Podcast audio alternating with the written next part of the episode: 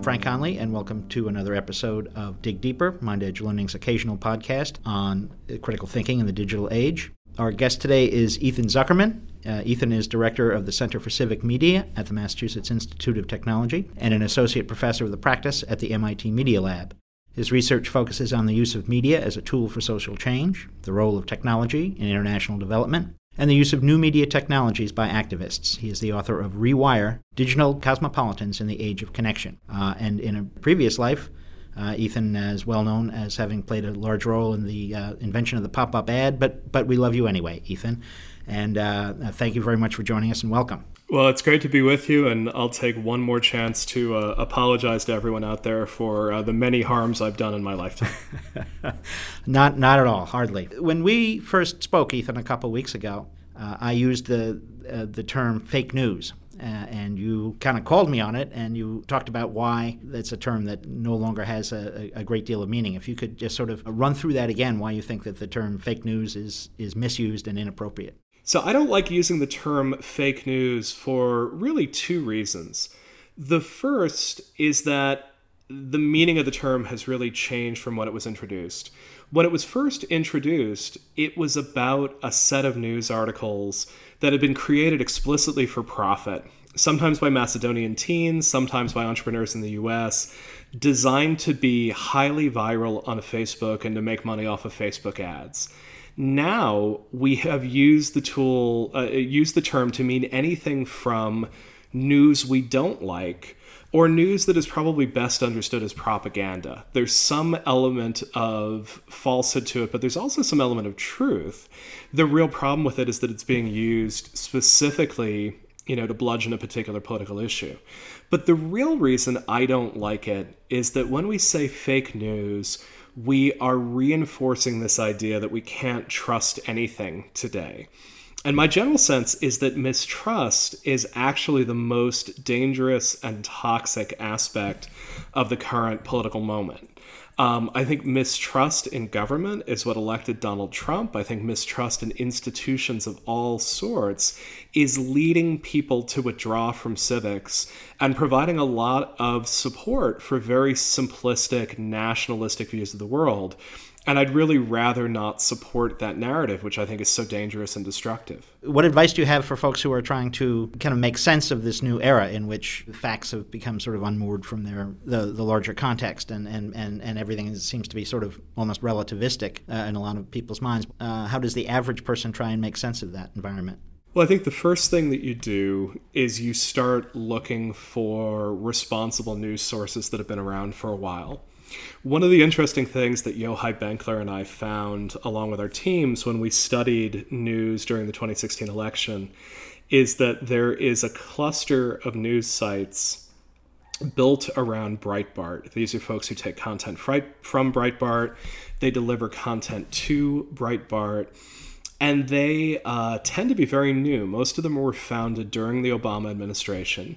And this is where a lot of the unverified and unverifiable information is coming from.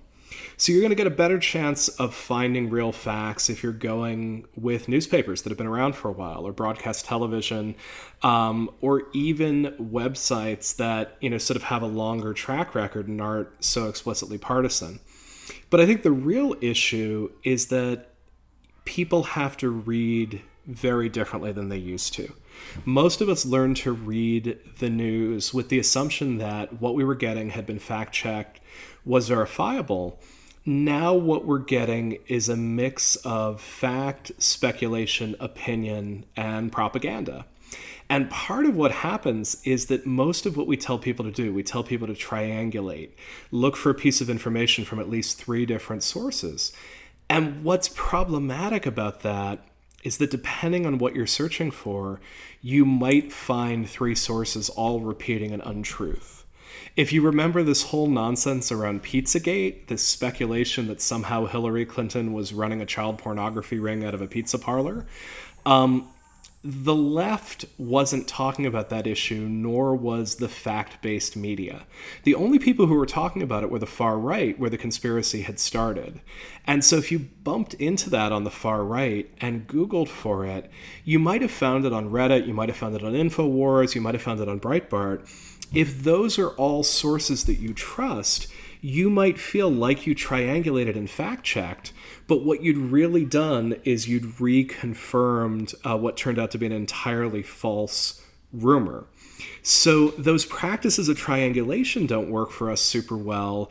We're actually going to have to drive people back to fact-based media. That, I mean, that's really, really interesting. Now, you and your team did a lot of research in terms of assessing the, I may be wrong here, the partisan bias or orientation of certain news media sources.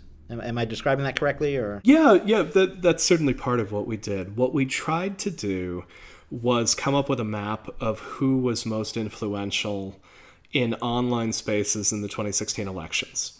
And we were very interested in who um, had a great deal of influence on both the left and the right. One of the first things we had to figure out was um, what media sources do the left pay attention to, what media sources do the right pay attention to. We did that by looking at Twitter co presence. If you tweeted Donald Trump or any other Republican candidate and you treated a news site, we put sort of a check mark in the Republican side um, of that analysis. If you tweeted Hillary Clinton, if you tweeted Bernie Sanders, retweeted Bernie Sanders, we put a check on uh, the liberal side of the column, the Democratic side of the column.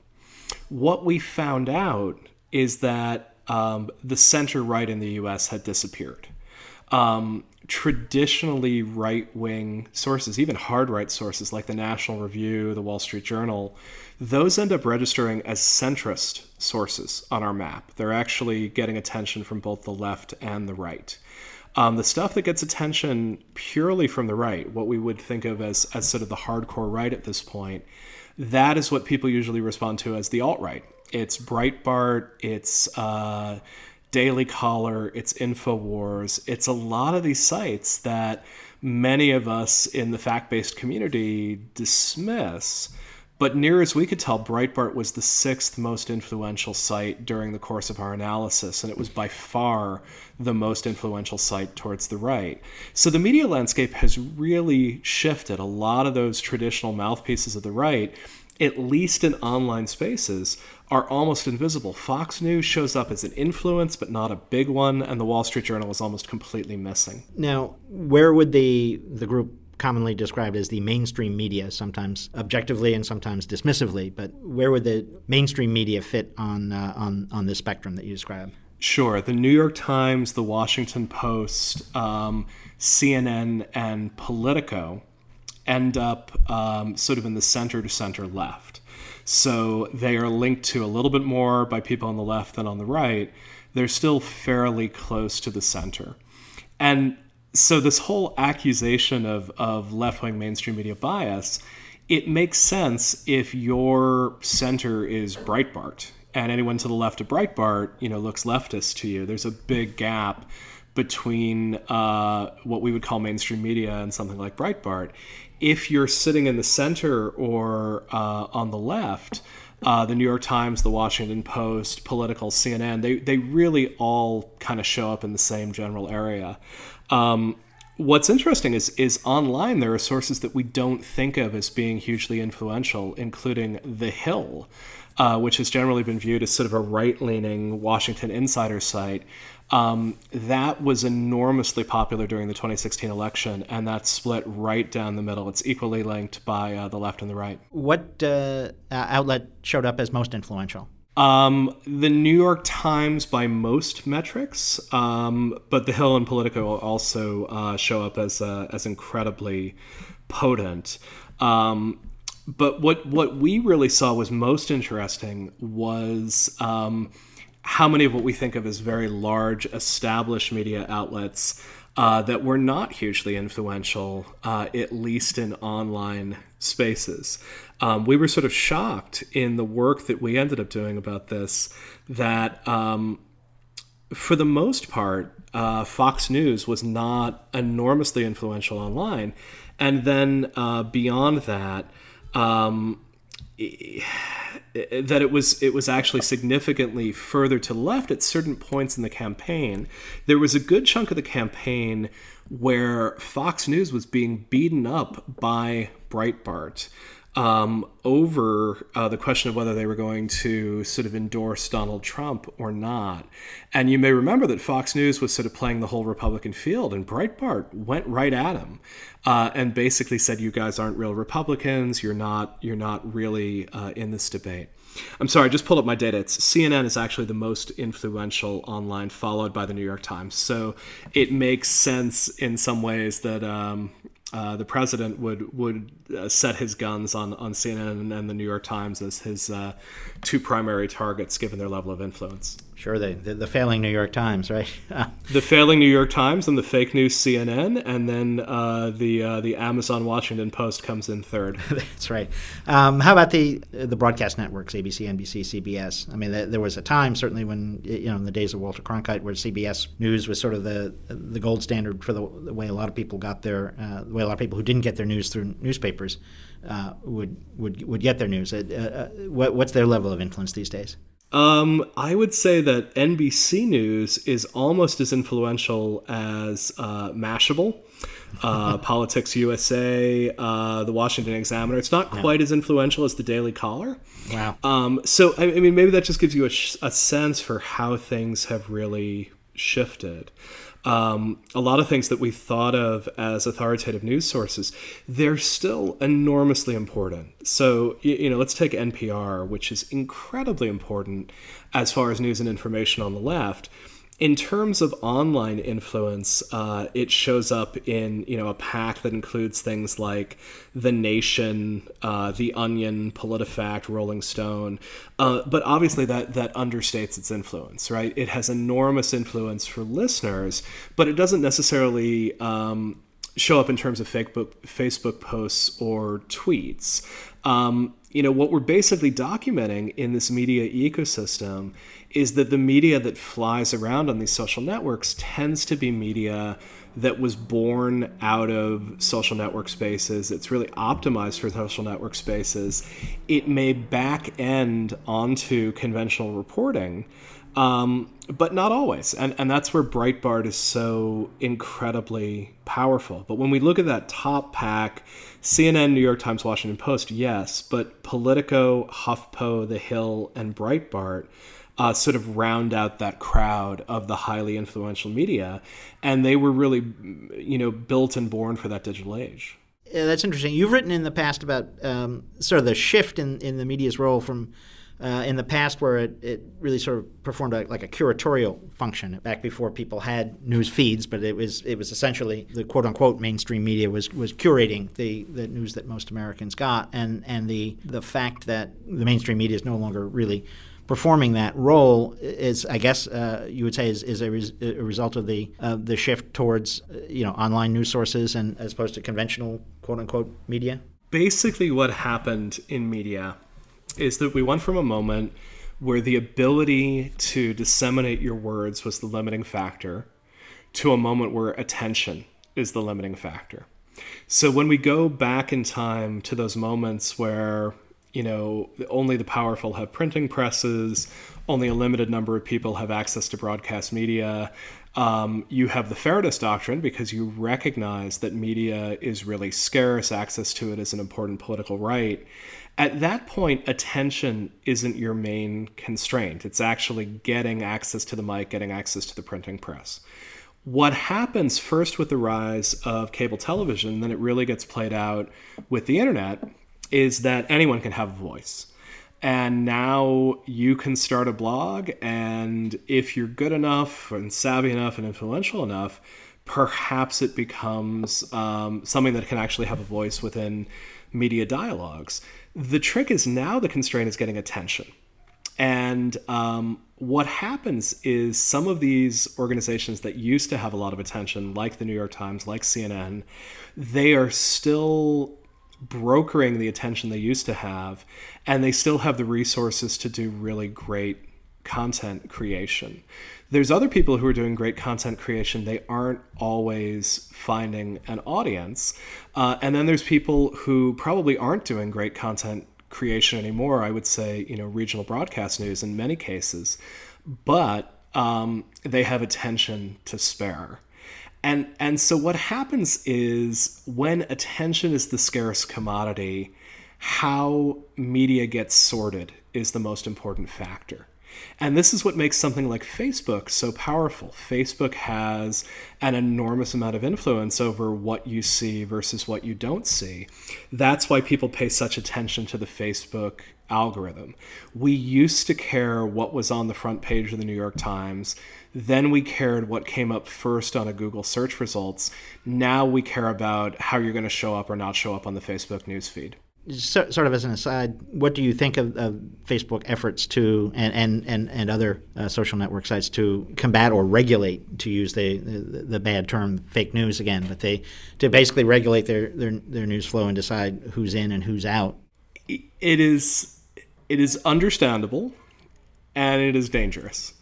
Um, so it's understandable because what is coming off of something like InfoWars, for instance, is so often wrong and dangerous. Um, and the idea that it could mobilize someone to go out and take a, a rifle into a pizzeria and, and seek to investigate a fake scandal, um, that's really troublesome. That's really worrisome. The problem is when you start declaring whole sites fake news sites, um, you're going to catch some of the sites that are are, are simply um, taking advantage of, of the economics of this and creating news out of whole cloth. But you're also going to catch a lot of highly opinionated sites. And I actually think that's very dangerous to speech. Um, I think it's fine for Facebook to flag these sites and say a lot of people have reported this as um, unreliable information. I think it's fine um, to go after sites that are clearly producing nothing but um, stories that, that are that are completely artificial. But I think once you start getting into controlling Breitbart, Infowars, Daily Caller, that this sort of highly politicized, conspiracy laden speech, I think you're you're steering into very dangerous waters. And I also think that if this stuff goes off of Facebook, it's going to find other ways to spread. Um, and I think Facebook is going to lose an enormous amount of its credibility as sort of an, an arbiter, a, a, fair arbiter of speech. So I wish it were as simple as just identifying the sites that are problematic and, and taking them off of Facebook. I don't think that's a very good idea. No, I, I, I, agree. I think that you know it's it's easy when you're talking about stuff that's obvious clickbait. But uh, I, I, I don't know if you're if you're familiar with Dan Kennedy, who's a good a good friend of mine. But Dan draws the distinction between fake news and false news. Uh, the stuff that is verifiably false and, and, and absurd. That's that's sort of the easy case. Uh, and the the difficulty is when you get into into what is essentially political speech, whether it sounds plausible or not uh, it's still political speech and, and, ought to be protected. So there's a real danger of falling down the slippery slope as soon as you, you start to try and regulate that uh, in, in a way that's uh, anything beyond uh, just uh, excluding the most obvious and egregious cases. But uh, one of the things that we've uh, talked about uh, in past podcasts here has been the steps that, that people can take to improve their critical thinking skills, particularly as it applies to the online world. And and we've sort of taken a position in the past is that you know it's not rocket science. It's you know ask questions, uh, get multiple sources, uh, question sources. But some of what you're saying suggests that, that that's maybe not enough what is a, a student or, or a citizen? What do they need to do to be real critical thinkers in, in an age of not just fake news, but very politicized and ideologically driven uh, online content? So, what's so hard about this is the answer that I'm going to give makes me deeply unhappy. Um, so the answer that I want to give you is, you know, read multiple sources, look for original sources, draw your own conclusions, think critically, so on and so forth. And the answer is generally speaking, people do really badly when they do that. Um, we have so few indicators of information quality out there. So much of the information that people want to put forward on a given issue has a covert political agenda associated with it that when people go out and do that work, they, they often end up in really um, complicated places. Um, this American Life did a really lovely story a couple of weeks ago where they talked about this ferocious immigration debate in Homer, Alaska, which is frankly not a place that most immigrants are trying to get into. Uh, but the town got sort of ripped apart um, by whether or not Homer should declare itself immigrant friendly. And the NPR reporter, the, uh, sorry, the This American Life reporter, spent a great deal of time with a really thoughtful, um, careful guy who was trying to come to his own conclusions about whether Islamic migrants would be dangerous in his town. And he ended up in this morass of European nationalist anti immigrant propaganda and was trying to sort his way through it. And ultimately, what the, the, This American Life reporter did was had him sit down with a BBC correspondent to sort of talk about what was real and what was not. And um, you know, with that expert sort of looking over his shoulder, was able to sort of through it and sort of find out what was agenda and what wasn't. But what was crazy about this is that this is basically the argument that now we probably do need experts. We probably do need people who are really deeply knowledgeable about these things, who can walk us through what's real and what's not. And those people tend to work for major media organizations. They work for the BBC, they work for the New York Times, they work for the Guardian. And and so I mean tragically my advice to people now is not to give into their skepticism. It's to trust. It's to assume that a lot of those mainstream media organizations um, have it right the vast majority of the time.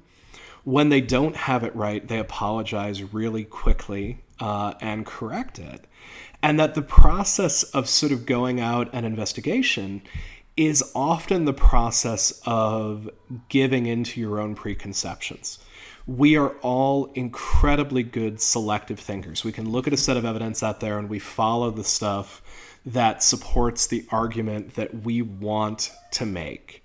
And that's extremely unhealthy and extremely dangerous. Um, and it makes it very, very hard for us to actually triangulate through a fact pattern. So, uh, and and correct me if I'm wrong, but it it almost sounds like in asking people to trust the major media sources that we're sort of getting back to them performing something of a curatorial function. So, one of the things we talk about a lot in um, in the media and activism world is agenda setting. Uh, and agenda setting says, um, you know, the media's job isn't to tell you what to think; it's to tell you what to think about. And a lot of my critiques of media over the years have been the fact that we tell people mostly to think about America, we tell people mostly to think about government and about big business. You know, we don't pay a lot of attention to citizen movements, we don't pay a lot of attention to the rest of the world. The upside of agenda setting is that it often takes um, topics that aren't worth our attention and take them off the table. Um, so mainstream media didn't spend a whole lot of time trying to figure out uh, whether or not uh, this pizzeria was in fact um, a, a, hotbed of child pornography, um, because it just didn't meet that level. It didn't rise to the level of demanding that attention.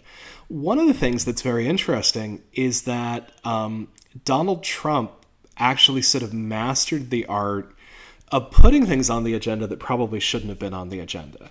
If you remember how much of the Obama presidency we spent discussing whether Barack Obama was a secret Kenyan Muslim, that is a great example of an outsider sort of being loud enough that he was able to reset the agenda.